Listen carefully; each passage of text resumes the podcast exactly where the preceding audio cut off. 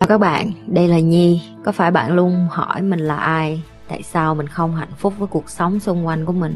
Và lý tưởng thật sự của cuộc đời bạn là gì? Đây là nơi mà Nhi sẽ chia sẻ cũng như trả lời hết tất cả những cái câu hỏi của các bạn, cũng như những trải nghiệm thực tế để giúp Nhi trở thành người hạnh phúc và thành công trong cuộc đời của mình, cũng như những cái trải nghiệm để giúp Nhi trở thành một life coach thành công, giúp những người trên thế giới. Và bây giờ Nhi đem nó về Việt Nam cho các bạn. Nếu các bạn đã sẵn sàng, hãy bắt đầu cùng Nhi với podcast ngày hôm nay.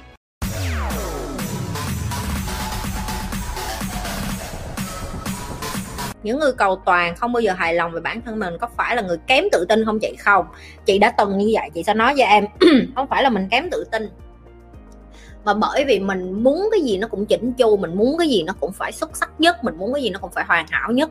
Cái mà những người mà giống như em với chị phải học đó là học cách relax. Relax tức là phải tìm một cái thú vui gì đó để cho bản thân mình không có làm việc quá sức, không có cầu toàn quá sức và không có bực bội. Tại vì em cầu toàn quá, em làm việc quá, em không bao giờ em cảm thấy mãn nguyện hết. Chị là một cái người mà chị nói thiệt với em, khi mà chị ngày xưa lúc mà chị chưa có bạn chưa có bạn trai của chị, sau khi chị ly hôn, chị khi còn xưa chị còn trẻ luôn á, chị không có coi phim, chị không có làm mấy cái chuyện mình nữ tính. Chị đi làm đi là làm suốt ngày, chị làm là làm, làm kiếm tiền kiếm tiền kiếm tiền cuộc đời phải tiến lên, phải giỏi, phải này nọ. Sau này chị bắt đầu chị chị hiểu là mình cũng phải relax một chút, đi làm có tiền cũng phải xài một chút. Và chị biết cái thú vui làm cho chị giảm stress đó là nấu ăn, lâu lâu hát hò một xíu, rồi đi chơi với bạn, nhậu nhẹt một xíu. Nhưng mà không phải nhậu như kiểu Việt Nam, bên này nhậu là uống hai ba ly cho vui thôi, chứ không phải như kiểu Việt Nam. Đó, đó là những cái mà mình phải biết là mình làm cái gì đó để cho bản thân của mình xả stress. Rồi sau sau lâu lâu chị đi làm móng nè, rồi chị đi làm mặt nè, rồi đi massage nè, đi nói chung là đi những cái mà làm cho mình thư giãn một chút, để mình không có nhìn cuộc đời một cách là ờ, ngày mai mình phải làm tất cả mọi thứ hoàn hảo. Nó không, mình không phải là người hoàn hảo. No, no, no, no, đừng em. Sẽ có lúc em gục ngã, chị đã từng rồi, đuối lắm. Ok, tìm cho mình một cái thú vui đi. Ví dụ như thú nhúng cũng được, tìm gái nhúng mà nhúng xong rồi thấy vui ra cũng được. Tại câu hỏi này là con trai nên chị sẽ trả lời theo kiểu thú nhúng, hiểu không? Ích kỷ và cái tôi có giống nhau không chị? Và khác nhau như thế nào? Em cảm ơn chị. Rồi, đầu tiên Nhi đã từng dạy cho các bạn về bài cái tôi rồi. Nếu những các bạn mới coi có thể coi lại cái video cũ về cái tôi. Nhi sẽ nói vắn tắt về cái phần cái tôi ở đây thôi, nhưng những các bạn đã coi rồi sẽ biết cái khúc này. Những bạn chưa coi sẽ không biết, coi lại livestream cũ. Cái tôi là cái được tạo nên từ cái quá khứ cũng như cái tuổi thơ của bạn. Những cái tổn thương nhỏ nhỏ nó tạo thành những cái vết cứa trong cuộc đời của bạn. Và những cái vết cứa đó theo thời gian làm sao để bạn che đi những cái vết cứa đó, bạn phải làm một cái mặt nạ mới, bạn phải làm một cái con người mới, bạn phải làm một cái hình thù mới. Để làm chi? Để bạn không có tổn thương nữa. Ok, ích kỷ nó lại một mặt khác, nó được tạo nên từ sau khi có cái tôi. Chỉ có khi cái tôi của bạn càng dày, bạn không muốn người khác làm cho bạn đau nữa, bạn không muốn người khác sâu xé bạn nữa, bạn không muốn người khác làm cho bạn bị tổn thương nữa, thì bạn mới bắt đầu ích kỷ bằng cách làm sao thu mình lại, co ro lại, không muốn yêu, không muốn thương, không muốn gặp ai nữa, không muốn để cho người ta được đụng chạm đến mình nữa. Cái đó đúng hay sai? Câu trả lời của Nhi là tùy. Tại có nhiều người người ta không có nhận thức luôn, thì sao? Cái mặt trái của cái điều đó là người ta sẽ đi ra đường mà người ta hại lại người khác. Cái mặt lợi là sao? Cái mặt lợi là họ bắt đầu họ sống cho họ hơn và bớt bao động. Nhưng nếu như có điều ước, Nhi đã từng nói, Nhi sẽ ước tất cả mọi người được trải nghiệm cái tỉnh thức của Nhi rồi xong trở lại cuộc sống phàm trần, thì cuộc đời nó sẽ bớt sân si lại, mọi người sẽ bớt tham lam vâm lại, mọi người sẽ không có còn ích kỷ nữa. Cái sự ích kỷ bây giờ một phần cũng là cái kết quả của mạng xã hội. Người ta đăng lên rất nhiều thứ làm cho con người mình nghĩ là ô, mình phải có cái này cái kia thì mình mới hạnh phúc, mình mới giàu, mình mới sướng. Nhưng mà không phải. Bạn chỉ cần một thứ và một thứ duy nhất trên cuộc đời này, chính là self. Self tức là bản thân của bạn. Bạn chỉ cần bạn ngày ăn đủ ba bữa, còn thở, không có chết, như vậy đã là hạnh phúc rồi. Nhưng nhiều người người ta làm quá cái vấn đề đó lên bằng cách họ vẽ lên cái câu chuyện trong đầu bạn là à, mua thêm cái xe đi thì bạn mới hạnh phúc. Bạn phải ích kỷ, bạn phải làm ra nhiều tiền, phải mua thêm cái điện thoại, phải mua thêm cái laptop, phải mua thêm cái nhà bự, vân vân. Đó chính là cái quan điểm sai lầm. Bạn không bao giờ đừng có nghĩ đến cái chuyện những cái đó nó sẽ làm cho bạn hạnh phúc hơn, vui sướng hơn. Cái đó chỉ là cái sự ích kỷ do xã hội nó đặt lên trên đầu mình, vô trong đầu mình nữa. Ok, rồi. Đó chính là cái sự khác biệt giữa cái tôi và sự ích kỷ. Cái tôi luôn luôn có trước. Cái ích kỷ nó giống như cái hạt giống, nó được tạo ra từ cái tôi. Hay có những người thích sự nổi tiếng, nó cũng được tạo nên từ cái tôi. Có nhiều người thích được khen, nó cũng được tạo nên từ cái tôi. Có nhiều người thích được người khác tôn trọng và nể phục, nó cũng được tạo từ cái tôi. Ok, miễn là bạn nhận diện ra tất cả mọi thứ là từ bên ngoài, bạn phải cần sự công nhận bên ngoài, tức là nó là cái tôi.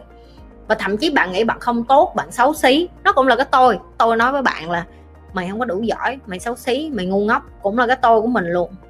Chỉ có khi bạn đầu hàng và bạn chấp nhận tất cả mọi thứ là cuộc đời nó là như vậy, không có tốt, không có xấu, không có trắng, không có đen, không có phải, không có sai, không có trái, không có phải, không có đúng, không có sai, thì bạn sẽ ổn. Nhưng mà nếu như bạn cứ tư duy là ô mình muốn cái gì nó cũng hoàn hảo, và cái câu này đôi khi Nhi cũng nói, Nhi tại Nhi là một người là perfectionist, một người rất là thích hoàn hảo. Đôi khi mình phải nhắc nhẹ với bản thân mình là cuộc đời không có hoàn hảo như mình nghĩ, và mình cứ phải chấp nhận là nó không hoàn hảo một cách bình thường nhất. Okay? Nhưng mà nó cũng làm cho bản thân Nhi ngày càng tốt hơn và phát triển hơn và khá hơn so với ngày hôm qua. Cho nên là như Nhi nói đó, mỗi người khi người ta nhận ra được cái điểm tốt và cái điểm xấu của bản thân mình thì không phải tốt xấu nữa mà gọi là điểm mạnh với cái điểm yếu. Mình có thể sử dụng cái điểm mạnh của mình và mình sẽ giảm cái điểm yếu của mình xuống chẳng hạn. Chị Nhi ơi, cho em hỏi, em là một người dễ rơi nước mắt, đây là khuyết điểm xấu đúng không chị? Và chị có cách nào khắc phục được điều đó không? Em cảm ơn chị. Thứ nhất là rơi nước mắt nó không phải cái điều xấu, nước mắt nó cũng như nước đái thôi. Tao nói tới đây tụi mày cười, trong người em có nước thì em phải xả thôi chứ không có gì hết á. Tụi mày suy nghĩ nhiều quá, nước đái, nước mắt, nước miếng, nước mũi, nước lỗ tai, rồi tùm lum tà la. Nước chỉ là cái thứ trên người em chảy ra thôi, nước mồ hôi cũng vậy à. Ok, đừng bỏ cái ý nghĩa vô bất cứ cái hành động gì. Thậm chí có nhiều người còn nói vậy Nhi, chị Nhi ơi, ờ, tỉnh thức rồi sao còn khóc? Tỉnh thức nó liên quan gì tới nước chảy ra từ trong con người.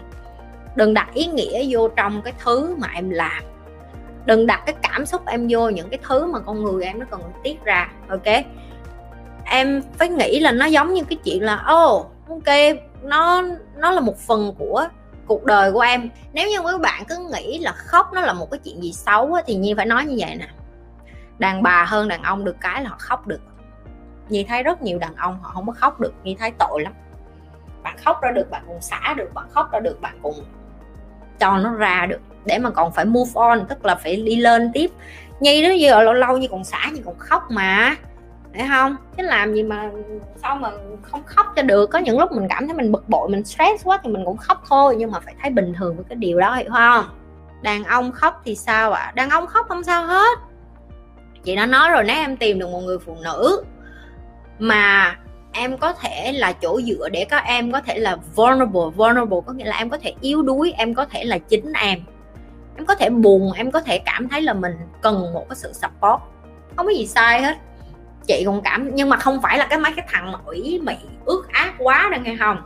Ok, mấy cái thằng mà cứ kiếm em là cuộc đời anh khổ lắm, em cho anh mượn hai chục triệu đi, là không phải đâu nghe không? Cái đó gọi là nước mắt cá sấu đó nghe không?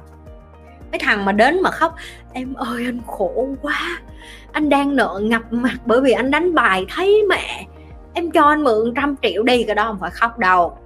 Ok, cái đó là nó biết mày ngu trai đó, hiểu không? Nó biết mày ngu trai cho nên nó mới nó mới vô nó dụ mày để mày đưa tiền đó, hiểu chưa? Thấy không? Rồi chứ còn khóc được thì cứ khóc, khóc một mình cũng được, khóc với ai đó cũng được, nhậu xỉn vô khóc cũng được, đừng có coi điều đó là xấu. Em buồn nhiều lắm nhưng em khóc không được thì sao ạ? À? Em khóc không được là chắc do em bị tổn thương từ nhỏ nhiều quá đó em ơi. Em cần phải chữa lành những cái tổn thương của em. Chị cũng có nhiều khách như vậy, họ như đá, không có cảm xúc luôn. Chị còn nhớ chị từng nói chuyện với một chị mà gọi là bị xâm hại tình dục từ nhỏ. Em nói chị, em nghe cái cách họ kể chuyện mà em thấy thương họ luôn, bởi vì họ họ chai sạn với cảm xúc, họ đóng cửa cái cảm xúc của họ lại tới cái mức là hồi đó tôi chừng này tuổi tôi bị xâm hại tình dục, bởi vậy dù tôi không có bồ nữa, vậy thôi. Và cái mặt họ đơ ra như vậy đó. Đó chính là cái người cho em thấy được cái dấu hiệu là cái sự tổn thương của họ quá lớn tới mức mà họ đóng sầm quá lâu. Họ kể một câu chuyện như một con robot luôn. Em đừng có tưởng người kể chuyện như robot là người ta là gọi là ok, Cái người mà người ta khô khan quá, tức là những người người ta bị tổn thương tâm lý có khi nặng nữa đó. Đừng có quên like, share và subscribe. Nếu các bạn là những người coi trung thành, các bạn phải biết phải làm cái gì rồi. Tiếp tục lan tỏa cái điều như vậy.